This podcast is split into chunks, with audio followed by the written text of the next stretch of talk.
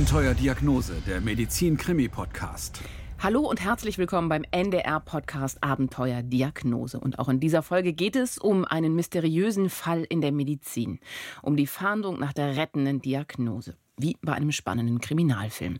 Oft ist es ein Wettlauf mit der Zeit. Mein Name ist Anja Martini, ich bin Wissenschaftsredakteurin beim Norddeutschen Rundfunk und bei mir ist Volker Prekelt. Hallo Volker. Hallo Anja. Stürzen wir uns also wieder in das Abenteuerdiagnose und heute geht es um eine Frau, die eine unglaubliche Krankengeschichte erlebt hat und fast selbst nicht mehr geglaubt hat, dass sie da irgendwie durchkommt und dass es irgendwann einmal die richtige Diagnose gibt, Volker. Erzähl. Ganz genau. Und ähm, ich habe heute überlegt, dass äh, unsere heutige Protagonistin doch zu Beginn einmal selbst etwas sagen soll. Ich kenne kaum eine Ecke in Pfaffenbüttel, an der ich nicht mal gelegen habe.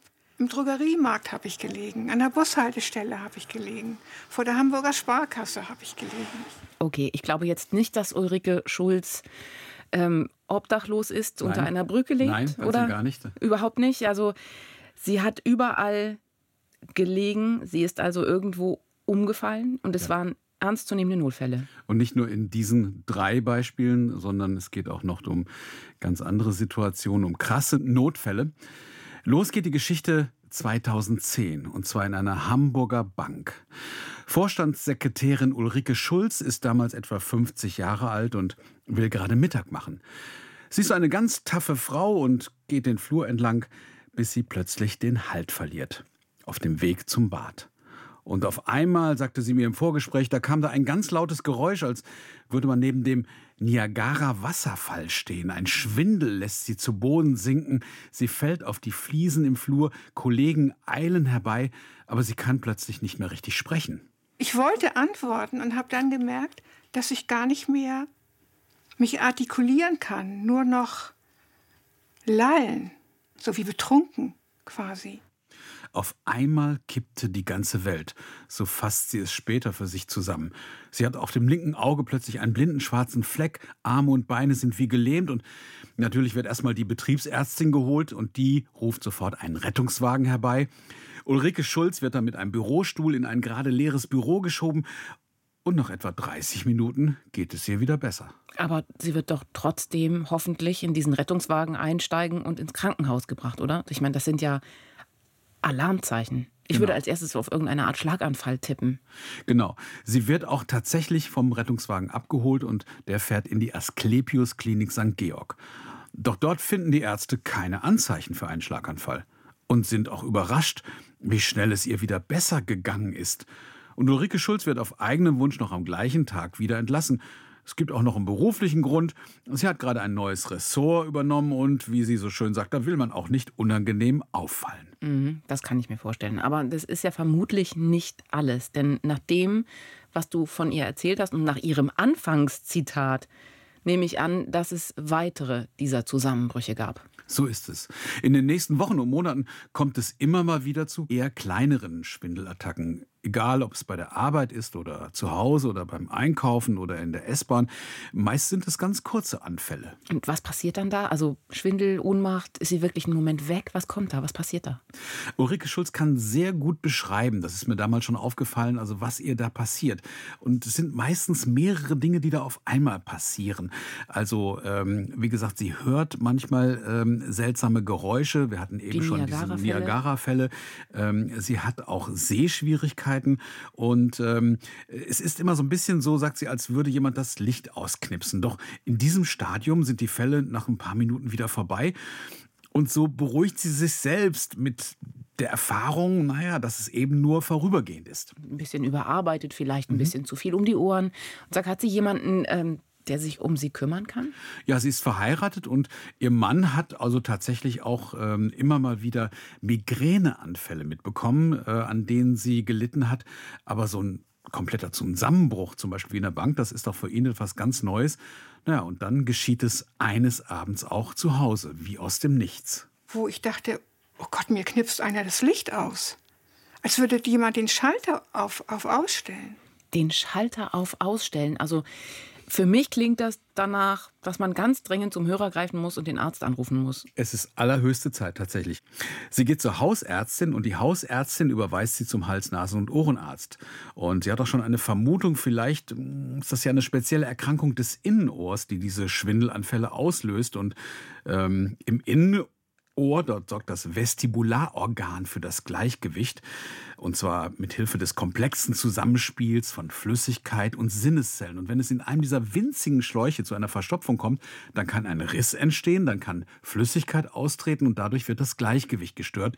Und dann kommt es einem vor, als wenn alles schwankt wie auf hoher See. Und äh, diese Erkrankung hat auch einen Namen, Morbus Meniere. Mhm. Und gibt es da irgendeine spezielle Untersuchung für dieses Krankheitsbild? Tatsächlich, die gibt es beim HNO-Arzt. Doch die Ergebnisse, die ergeben keinen eindeutigen Hinweis für Morbus Meniere. Aber es bleibt ja auch nicht der einzige Besuch bei einem HNO-Arzt. Da bin ich dann zum Kardiologen, zum HNO, zum Neurologen, nochmal wieder zum Kardiologen. Zum Kardiologen könnte denn irgendwie das Herz auch dahinter stecken? Das ist auch die Vermutung der Hausärztin, dass es vielleicht vom Herzen kommen könnte. Denn auch ein schwaches Herz kann möglicherweise Schwindel auslösen. Der Kardiologe, der macht ein EKG und findet nichts. Er macht noch einen Ultraschall und auch der zeigt, am Herzen liegt es anscheinend nicht. Aber sie hat auch noch andere Ärzte erwähnt. Da war zum Beispiel der Neurologe dabei, also der Spezialist für Gehirn- und Nervensysteme. Ja, diesen Neurologen, den kennt sie schon seit Jahren.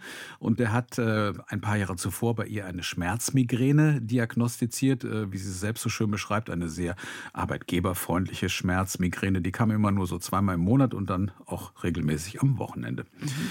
Aber jetzt wird sie von dem Neurologen wieder ins MRT geschickt und aber auch da ist nichts zu sehen. Anscheinend alles in Ordnung. Niemand weiß also, woher diese rätselhaften Anfälle kommen. Inzwischen ist ein Jahr vergangen, noch immer keine Diagnose und die Anfälle kommen häufiger. Ich kenne kaum eine Ecke in Pfaffenbüttel, an der ich nicht mal gelegen habe. Im Drogeriemarkt habe ich gelegen, an der Bushaltestelle habe ich gelegen, vor der Hamburger Sparkasse habe ich gelegen. Und die Anfälle kommen häufiger. Jetzt erklärt sich genau dieser Satz von ihr. Genau. Es passiert also immer wieder, wie an einem Abend, wo sie sich mit Kollegen ganz nah bei ihrer Arbeit in einem Lokal treffen will. Doch kurz vor dem Eingang bricht Ulrike Schulz plötzlich zusammen und wird dann von ihren Kollegen ins Lokal fast getragen. Sie kann selbst äh, weder sprechen noch sich bewegen. Die, die Leute, sagt sie, die mich da gesehen haben, die müssen gedacht haben, ich sterbe oder ich habe einen Schlaganfall. Und wieder wird der Rettungswagen aus St. Georg gerufen.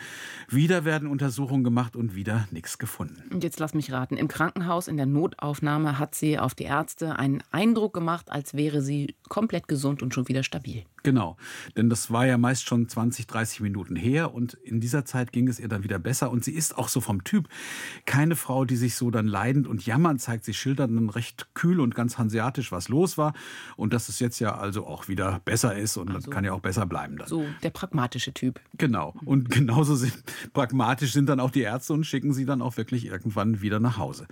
In den folgenden Jahren geht Ulrike Schulz immer mal wieder zu ihrem Neurologen. Mehrmals wird sie ins MRT geschickt. Sie bekommt verschiedene Medikamente. Blutwerte werden gecheckt, aber. Sag, geht sie noch arbeiten? Ja, sie geht noch arbeiten. Und äh, natürlich bekommen die Arbeitskolleginnen mit, dass sie manchmal auf die Toilette verschwindet, weil sie dann ahnt, äh, ein Anfall ist im Anmarsch. Aber sie versuchen sie natürlich zu decken, damit es die Chefs nicht mitbekommen. Aber es passiert ja eben nicht nur bei der Arbeit, es passiert auch in der Freizeit. Zum Beispiel, als sie mit ihrer Freundin unterwegs ist und auch da wie aus heiterem Himmel. Es kommt ja aus dem Nichts, es kommt ja ohne irgendwelche wirklichen Vorwarnsysteme, Vorwarnsignale. Dann liegt sie auf der Straße und es wird an ihr gezerrt, sie kommt wieder ins Krankenhaus und also das und, und alles führt zu nichts letztendlich. Das war jetzt Ihre Freundin. Ne? Mhm. Uta Schilling, eine ehemalige Kollegin. Ja, und auch für sie sieht es also äh, in der einen oder anderen Situation, zum Beispiel eben, als sie beim ähm, Spazierengehen, beim Bummeln unterwegs ist, nach einem Schlaganfall aus. Also wieder ein Notruf und wieder in die Stroke Unit. Wieder ins Krankenhaus und wieder kein Befund. Ja, das gleiche Spiel. Als die Ärzte sie untersuchen, geht es ihr schon wieder besser. Inzwischen geht es jetzt schon drei Jahre so. 2014 schreiben wir inzwischen eigentlich klar, dass sich einige Ärzte fragen, ob es, wie sie selbst sagt, seelische Gründe haben könnte auszuschließen ist das ja nicht. Es mag ja tatsächlich eine psychosomatische Krankheit dahinter stecken. Ja. Das kann ja sein. Genau das denkt sie sich in ihrer Verzweiflung auch. Und sie geht ganz unverkrampft und offen mit diesen Vermutungen um und macht sogar eine Gesprächstherapie. da hieß es dann, Frau Schulz, das ist wohl alles seelisch bedingt bei Ihnen. Also ich bin jetzt überhaupt nicht so vom Typ, dass ich sowas sofort ausschließe und sage, nee, das kann überhaupt nicht sein und nicht bei mir. Aber das habe ich nicht geglaubt, weil das war alles so, so, so körperlich. Also geht es ihr nicht wesentlich besser nach der Gesprächstherapie und die Jahre gehen ins Land. Das Einzige, was ihr immer wieder hilft, ist Joggen. Bis es dann auch beim Laufen zu einem Anfall kommt. Diesmal ganz besonders schlimm an der Alster. Da wird sie von einer heftigen Attacke erwischt und sie strauchelt, sie kippt richtig um, rollt einen kleinen Abhang hinunter. Und da liegt sie nun, kann weder sprechen noch sich bewegen, kann kaum etwas erkennen, denn wenn sie die Augen aufmacht, sieht sie blaue Flimmerkränze und schwarze Flecken. Und irgendwann wird sie dann von zwei Spaziergängerinnen gefunden. Alles hat sich gedreht. Ich kam mir vor wie, wie ein Astronaut im schwerelosen Raum der überhaupt nicht mehr weiß, was los ist. Dann eben wieder diese betäubten Arme, Beine, der Mund, der mir nicht mehr gehorchen wollte. Und auf einmal kippte die ganze Welt. Aber auch diesmal erholt sich Ulrike Schulz langsam wieder. Sie ist mittlerweile in eine Rettungsdecke gepackt, damit der Körper keine Wärme verliert und die Frauen, die kramen nach ihrem Handy und suchen die Nummer ihres Mannes heraus und Sie rufen ihn an. Und erreichen ihn hoffentlich auch, oder? Ja, tatsächlich. Das war ein Glück und er kommt sofort und versucht dann Ulrike Schulz zum Wagen zu bringen. Doch es ist so heftig, dass er scheitert und ein zweiter Anfall kommt, also gerade als der Rettungswagen eintrifft. Und im Rettungswagen dann herrscht doch wahrscheinlich Alarmstufe Rot. Die rechte Pupille, die, die war weit und schloss sich nicht mehr. Und das hatten schon die Sanitäter gesehen. Und da hatte der Sanitäter gesagt, guck mal die Pupille an. Gleich, gleich in Zeitberg, Schlaganfall. Ja, also Glück im Unglück. Wenigstens bekommen die Rettungssanitäter diesmal etwas mit. Und äh, auch diesmal kommt Ulrike Schulz in die Asklepios Klinik Nordheidberg. Mhm. Und äh, zunächst mal die Routinuntersuchung in der Not Notfallaufnahme. Die Ärzte suchen nach einer Durchblutungsstörung im Gehirn mit CT, mit MRT. Auch der Herzrhythmus wird kontrolliert mit dem Ultraschall, weil äh, die Ursachen von Schlaganfällen eben äh, häufig aus den Gefäßen oder aus dem Herz kommen. Das war jetzt die Stimme des Arztes. Genau, und der heißt Dr. Florian Lienau, damals Oberarzt im AK Heidberg. Und der Ultraschall zeigt keinen Schlaganfall. Hm. Aber sie bleibt im Krankenhaus. Denn Florian Lienau ist alarmiert. Er lässt sich erstmal in Ruhe von ihr erzählen, von den ganzen Anfällen, von den immer wieder rätselhaften neuen Symptomen. Und auch von diesen schwarzen Flecken vor den Augen und was hast du gesagt, vor dem blauen Flimmerkranz? Genau, blauer Flimmerkranz, so hat sie es beschrieben. Da mussten wir dann eben auch ein bisschen weiterdenken und haben dann überlegt, was es eigentlich sonst noch sein kann. Ja, und dabei bekommt er tatsächlich tatkräftige Hilfe von Ulrike Schulz. Sie hat nämlich ihre Schwindelattacken und Migräneanfälle seit Jahren ganz akribisch aufgeschrieben. Großartig. ich war so begeistert. Ich war so begeistert, dass da ein Arzt war der daran interessiert war, der sich das richtig angeguckt hat. Das wollte ja keiner sehen vorher. Ja, er lässt sie dann auch noch mal von den HNO-Spezialisten auf Morbus Meniere, diese mhm. Erkrankung mhm. des Innenohrs, untersuchen. Ganz zu Anfang hatten wir das schon. Genau, aber wieder kein eindeutiges Ergebnis. Und du hast erwähnt, dass sie immer mal wieder auch unter Migräneanfällen litt. Hat sie ihm das auch erzählt? Das hat sie auch erzählt. Und äh, das hat ihm die Diagnosefindung allerdings nicht gerade leichter gemacht. Er schwankte zwischen Morbus Meniere und vestibulärer Migräne. Und da er nicht genau wusste, was es nun ist, hat er auf beides behandelt. Sehr pragmatisch. Ja, auch eher pragmatisch. Und die vestibuläre Migräne, was genau ist das? Eine Sonderform der Migräne? Ja, die wird auch Schwindelmigräne genannt und ist gekennzeichnet durch plötzliche Drehschwindelattacken. Mhm. Und der Schwindel kann im Vorfeld des Kopfschmerzes bei Migräne auftreten, parallel zum Schmerz oder auch danach. Anders gesagt, ähm, viele Betroffene haben vor Auftreten der Schwindelbeschwerden schon mal unter Migräne gelitten. Also eine Migräne mit Schwindelanfällen. Kann man so sagen. Und mit Ohrgeräuschen und Sehstörungen, und davon hat sie ja auch berichtet. Dahinter steckt wohl eine Überaktivität von Nervenzellen im Gehirn. Und äh, Florian Lienau verschreibt ihr ein Medikament, das zur Migränevorbeugung eingesetzt wird. Das ist eigentlich ein Mittel gegen Depressionen. Wir haben uns für ein antidepressives Medikament entsch äh, entschieden, was ähm, eben auf in zweiter Linie eben auch die Migräne positiv beeinflusst und das ist das Amitriptylin gewesen. Also um nochmal zusammenzufassen, sie ist jetzt wirklich ja zum ersten Mal tagelang mal wirklich gründlich untersucht worden mhm. und ähm, wird dann auch nach einigen Tagen wieder entlassen und bekommt eben die Medikamente mit, das Medikament und andere Medikamente, die prophylaktisch gegen die Migräne beziehungsweise auch gegen die Morbus Meniere-Attacken, wenn die denn dann dahinter stecken, helfen sollen. Doch die Attacken werden trotz der Medikamente leider schlimmer noch schlimmer.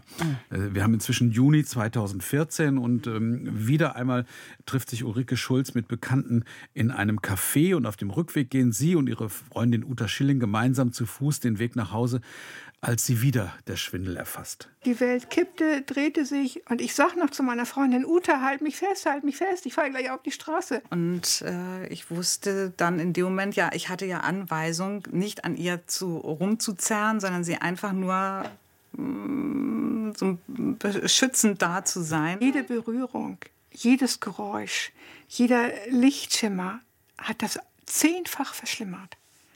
Also am besten war es wirklich, ähm, wenn man mich ganz in Ruhe ließ die Welt kippte. Das ist ein wirklich, das ist eine ganz schlimme Beschreibung. So die Welt kippte. Ja, und vor allen Dingen, dass sie auch schon äh, ja praktisch wie eine Art Gebrauchsanweisung ihren Freundinnen genau. sagte: Pass mal auf, also äh, ruckel nicht an mir rum, das wird dann nur schlimmer. Lass mich da einfach liegen. Seh zu, dass Hilfe kommt. Nur schützen. Ja, und ähm, tatsächlich gibt es da wieder eine, eine ganz seltsame Parallele. Im Mann will sie nämlich gerade abholen. Also sie ist auf dem Weg zu einem Treffpunkt, ist mit dem mhm. Auto unterwegs, er weiß noch nichts von dem neuen Anfall. Er sieht aus dem Autofenster und wundert sich auf der sonst nicht so belebten Nebenstraße im Hamburger Stadtteil Poppenbüttel stauen sich die Autos. Und da ahnte er schon, was wieder wohl passiert ist. Mein Mann denkt so, was ist das für ein Stau? Komisch, will ich doch mal gucken. und sieht mich da liegen und meine Freundin daneben sitzen und hat gedacht, oh, das kann doch alles nicht wahr sein. Und dann geht alles wieder von vorne los. Der Rettungswagen kommt, sie wird in die Notaufnahme gebracht. Und wieder ins Krankenhaus Heidberg. Ihre Freundin Uta fährt mit und Florian Linau, den hatten wir eben schon gehört, der ist gar nicht glücklich, dass er Ulrike Schulz so schnell wieder sieht. Der hat dann wirklich alle Hebel in Bewegung gesetzt. Ich glaube, ich war noch mal beim HNO-Arzt, ich hatte noch mal einen MRT-Termin. Der hat dann in der Schwindelambulanz in Lübeck angerufen dass ich da auch einen Termin bekomme, dass die eben auch noch mal ran raufgucken. Ne? Dort gibt es noch Geräte, die ein normales Krankenhaus nicht hat und eben auch ähm, Ärzte, die sich extrem und auch wissenschaftlich äh, präzise mit dem Schwindel auseinandersetzen. Eine Schwindelambulanz und da kennt man sich doch dann sicher auch mit ähm, dieser vestibulären Migräne aus, mit dieser Erkrankung die wird dort auch zunächst bestätigt. Mhm. Und ähm, sie hat ein bisschen Hoffnung, dass mit den richtigen Medikamenten sich das schon wieder richten soll. Das wird er dort erzählt. Sie bekommt ein neues Medikament und einen Beta-Blocker verschrieben, der prophylaktisch gegen die Migräneanfälle helfen soll. Und du ahnst es schon. Die Anfälle kommen wieder, bestimmen weiterhin ihr Leben. Schon drei bis ja, vier, vier, vier, Jahre. Mhm. Dann weiterhin keine Diagnose, kein Ausweg, keine Hoffnung. Tja, und arbeiten, um darauf zurückzukommen, kann sie inzwischen nicht mehr. Mhm. Ende 2014 geht sie in den Vorruhestand und zieht sich auch immer mehr zurück. Sie sagt, ich habe die Kontakte beschränkt auf die Menschen, bei denen ich mich drauf verlassen kann. Klammer auf, Klammer zu, also dass sie wissen, was mit mir passiert, wenn ich dass plötzlich die sie schützen. Irgendwo, ganz mhm. genau. Ansonsten habe ich alle Kontakte quasi abgebrochen. Ich bin nur noch selten aus dem Haus gegangen. Auf ihrem linken Auge das Gefühl hat sie sieht sie inzwischen durchgängig einen, einen blinden Fleck und für ihren Mann ist es natürlich genauso schlimm. Er sieht, wie schlecht es seiner Frau geht. Er ist wahrscheinlich wirklich ständig in Alarmbereitschaft. Ja, denn er ja. wird ja immer wieder angerufen, wenn seine Frau mal wieder das klingt ganz schrecklich, aber so muss es gewesen sein, von jemand gefunden wird und sie dann nur noch sowas lallt wie Mann anrufen. Und er kann natürlich seiner Frau auch nicht helfen und bekommt mit, wie ihr auch niemand anders helfen kann. Tja, sie geht fast nicht mehr aus dem Haus und bekommt jetzt tatsächlich eine fast eine Depression. Sie vereinsamt und diese ganze Hoffnungslosigkeit. Sie ist noch bei einer Schmerztherapeutin in Behandlung, aber irgendwie glaubt sie nicht mehr so richtig an ärztliche Hilfe. Und als sie dann noch Hörstörungen und Lichtblitze quälen, da ist sie wirklich am Ende. Irgendwann kam dann der Tag, wo ich gesagt habe, nee, so will ich nicht mehr. Und da habe ich dann tatsächlich sehr, sehr konkret überlegt. Habe meinem Mann einen Brief geschrieben.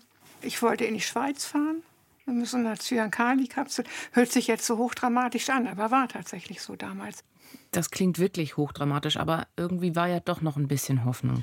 Da. Ja, diese Hoffnung, die, die flammt zwischendurch immer mal wieder auf. Und dann geht sie an ihren Computer, recherchiert im Internet, geht ihre Aufzeichnung durch, die sie ja sehr akribisch seit Jahren äh, angelegt hat, und erinnert sich dann auch wieder an Florian Lienau, der ja als erster eine Migräneform in Verdacht hatte.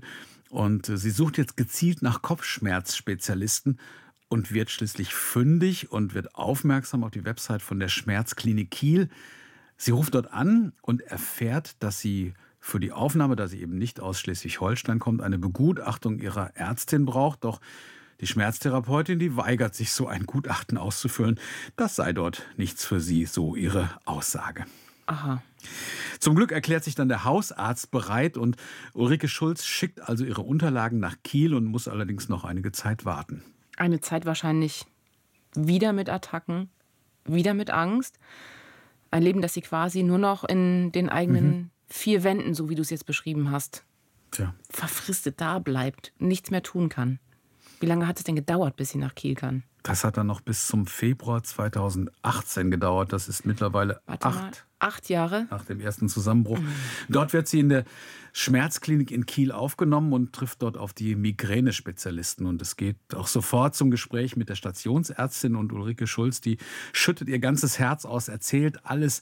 Zeigt, zeigt ihre, ja, zeigt ihre genau, Papiere, die Dokumentationen. Ja, und das ist das, was sie über diesen ersten Tag erzählt. Ja, der erste Tag, das war, also das war unglaublich kann man gar nicht beschreiben. Also kann ich überhaupt kaum in Worte fassen. Dann hat sie gesagt, ah ja, das ist ja ganz typisch. Ah ja, das ist ja ein ganz typisches Syndrom. Ja, klassischer Verlauf. Und ich habe immer gedacht, was ist bloß los? Die, die glaubt dir?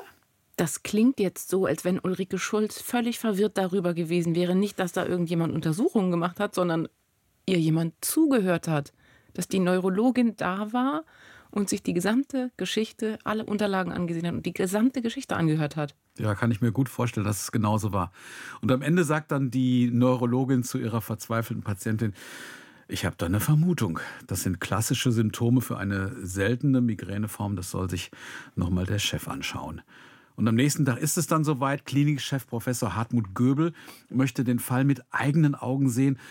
Und äh, dann ist es so, wenn man so bizarre Symptome hat, wie sie sie hat, also ich denke jetzt nur an diese, diese blauen Lichtkränze und die Flimmerkränze. Genau. Und ähm, manches erzählt man ja auch gar nicht. Man nicht muss beim ja auch, ersten Mal. Man also muss auf, so ja, Vertrauen entwickeln erstmal. Genau. Und sie hat noch ein ganz bizarres Symptom bisher nur für sich behalten. Und genau das, das schildert sie dann am nächsten Tag Hartmut Göbel. In diesem Anfall, da bekommt man plötzlich Auswüchse. Also bei mir war das so, plötzlich wurde mein linkes Ohr wurde ganz groß. Wie eine Suppenschüssel war das so groß. Oder manchmal wurde das auch ganz lang, wie so eine ganz lange Antenne. Also das sind dann so seltsame Wahrnehmungen, was die Größe von Körperteilen angeht. Also das Ohr, was eigentlich ganz klein ist, wird dann auf einmal ganz groß. Stimmt. Und also komisch. Erinnert dich das möglicherweise etwas so aus der Literatur? Ne? Mm Gibt es doch dieses kleine Mädchen, das sich plötzlich vorkommt wie eine Riesin und dann wieder ganz klein wird. Warte mal, und da ist noch, ja, Alice mhm. im Wunderland? Richtig, richtig. Alice in Wonderland, Alice im Wunderland. Und genau so heißt dieses Phänomen auch in der Medizin. Alice im Wunderland-Syndrom. In der Literatur gibt es auch viele Beschreibungen solcher komplexen Auren. Das ist äh, auch ganz schwer zu erfassen, weil man die Patienten nachfragen muss, weil viele trauen sich das gar nicht zu berichten. Also ich habe das Buch gelesen, ich habe auch eine Theateraufführung von Alice in mhm. Wonderland damals in Hamburg gesehen. Ich glaube, ich habe auch den Film mit Johnny Depp gesehen. Da war doch ein Hase dabei. Ein Hase ist dabei, mhm. genau, mhm. der immer keine Zeit hat und und dann gibt es noch den verrückten Hutmacher und genau. viel Tee wird getrunken und die böse Königin. Ja, ich könnte jetzt lange erzählen, aber ähm, die Geschichte hat mich immer fasziniert, wie viele, viele Menschen natürlich. Deswegen habe ich auch äh, relativ genau und sofort nachgeschaut, welche Symptome denn typisch für dieses Alice im Wunderland-Syndrom bin sind. Und da bin ich wirklich auf, auf ein paar ganz, eine ganz verrückte äh, Terminologie gestoßen. Zum mhm. Beispiel äh, ein Symptom ist Makroskopie, der eigene Körper oder Teile wie die Hände und Arme erscheinen einem größer. Und dann gibt mhm. es auch die Mikroskopie. Lass mich raten, eigene Körperteile erscheinen kleiner. Genau, jetzt mhm. wird schwieriger. Metamorphopsie. Okay, Metamorphosen, Veränderungen, mhm. Dinge in der Umgebung vielleicht? Ja, genau, die, die, wie verzerrt erscheinen oder größer oder kleiner oder sich ähm, eigenartig bewegen. Mhm. Und dann noch ein verrücktes Wort, Teleopsie.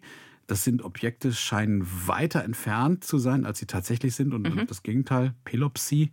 Objekte sind näher dran, ja. als sie in Wirklichkeit sind. Genau. Also spannend. Vielleicht lassen wir es dabei. Es okay. gibt noch eine ganze, äh, ganze Reihe von weiteren äh, Symptomen. Also auch Halluzinationen können dazugehören.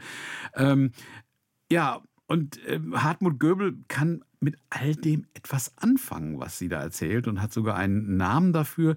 Und ähm, er hat auch eine Vermutung, na, er weiß auch eigentlich, was dahinter steckt. Der Ausgangspunkt liegt ganz tief im Gehirn, im Hirnstamm, einer Schaltzentrale im Nervensystem, wo viele wichtige Nervenstränge zusammenlaufen. Und diese Stränge, die regulieren so einiges im Körper, auch Übelkeit, Gleichgewicht, Schmerz, Motorik, Sensorik. Und die treffen da zusammen im Hirnstamm wie in einem Schaltkasten. Und deswegen sagt man auch, der Hirnstamm ist so eine Art Taktgeber für viele Grundfunktionen des Körpers, also auch für Kreislauf, für Atem, für Schlucken und mhm. verengen sich hier die Blutgefäße dann bekommen die Nervenzellen nicht genug Sauerstoff und sind von der Energieversorgung kurzfristig abgeschlossen. Und das sorgt dann wirklich auch für einen kurzfristigen Totalausfall, wie bei Ulrike Schulz. Und der Name dieser Migräneerkrankung ist Migräne mit Hirnstammaura oder Basilaris-Migräne. Vermutlich also abgeleitet von der Arteria basilaris. Das genau. ist eine der Schlagadern, die das Gehirn mit Blut ja versorgt. Ja. Und wenn da der Blutfluss gestört ist, dann erklärt das genau ihre Symptome. Den kurzfristigen Ausfall des Gleichgewichtssinns, die Sehstörung, das fehlende Gefühl in Armen und Beinen, sogar die Sprachlähmung. Und eben auch diese rätselhaften Alice im Wunderland-Erscheinungen, ja, das große ja. Ohr. Jetzt komme ich zurück zu meiner äh, Alice im Wunderland-Manie. Der Autor, Lewis Carroll, mhm. der litt vermutlich selbst unter Migräne. Nein, nicht vermutlich, er litt unter Migräne. Und vielleicht hat er möglicherweise, als er das Buch geschrieben hat, äh, an diese Symptome gedacht, die er selbst erlebt hat. Und ähm, darüber wurde auch in der äh, Literatur, ähm, in der Literaturwissenschaft auch diskutiert halt. Ähm, es gab natürlich auch einige, die haben gesagt, naja, vielleicht lag es an der Migräne, vielleicht hat er aber auch irgendwelche bewusstseinsverändernden Drogen genommen. Mhm. Aber in der Tat, es ist einfach so, in einer der bekanntesten Sequenzen des Buches verändert Alice tatsächlich ihre Größe. Und ähm, ja, ein Beleg für den Drogenkonsum von Lewis Carroll gibt es auch nicht. Okay, aber um dich wieder zurückzuholen zu diesem Fall, Gerne.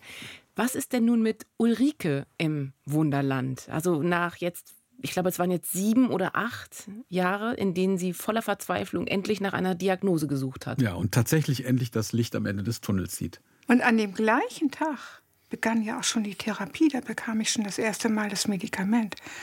Also ich, ich kann Ihnen sagen, nach acht Jahren, das war, das war für mich unglaublich. Ich konnte es nicht fassen.